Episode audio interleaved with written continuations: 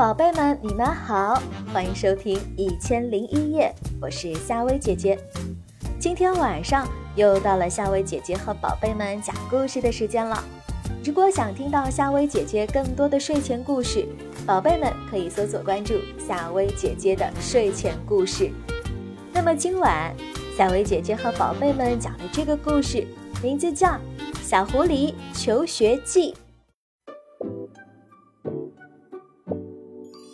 从前，在一片茂密的森林里，住着小狐狸一家。日子一天一天过去，眨眼之间，小狐狸也已经到了上学的年龄。他很渴望去上学，于是他来到学校，向山羊老师表明了自己的心迹。山羊老师看看小狐狸，叹了口气说：“唉。”小狐狸呀，你们家族实在是太狡猾了，经常惹是生非。我们学校就不敢再收狐狸学生了。你还是回家去自习吧。小狐狸听了，非常的伤心，他一边哭一边向家里跑去，一不小心。把路旁松鼠妈妈辛辛苦苦摘的满满一筐的松果给撞翻了，啪啦啪啦，顿时松果掉得满地都是。小狐狸哆嗦地四处张望了一下，发现周围没有一丝动静，撒腿就跑。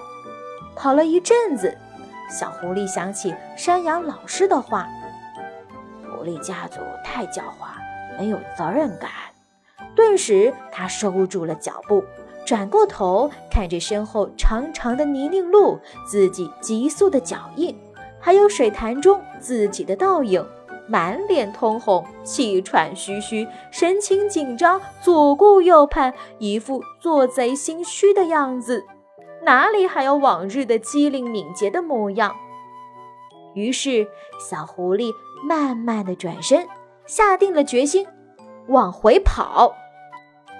此时，松鼠妈妈正吃力地弯着腰捡满地散落的松果，突然一个踉跄，跌倒在地。小狐狸连忙三步并作两步跑过去，扶起了松鼠妈妈，眼里嚼着泪水，怯弱地说了声：“对不起，都是我不好，撞倒了您的松果，还这么不负责任地逃跑了。”话没说完，就被松鼠妈妈制止了。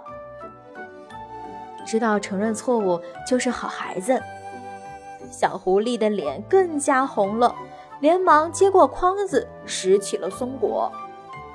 第二天的清晨，天还蒙蒙灰的时候，一阵急促的敲门声打断了小狐狸一家人的美梦。狐狸妈妈打开了门。诧异地看着门口站着的山羊老师。山羊老师白白的胡子，加上因为奔跑而泛红的脸庞，吹鼻子瞪眼的样子，一下子把狐狸妈妈逗乐了。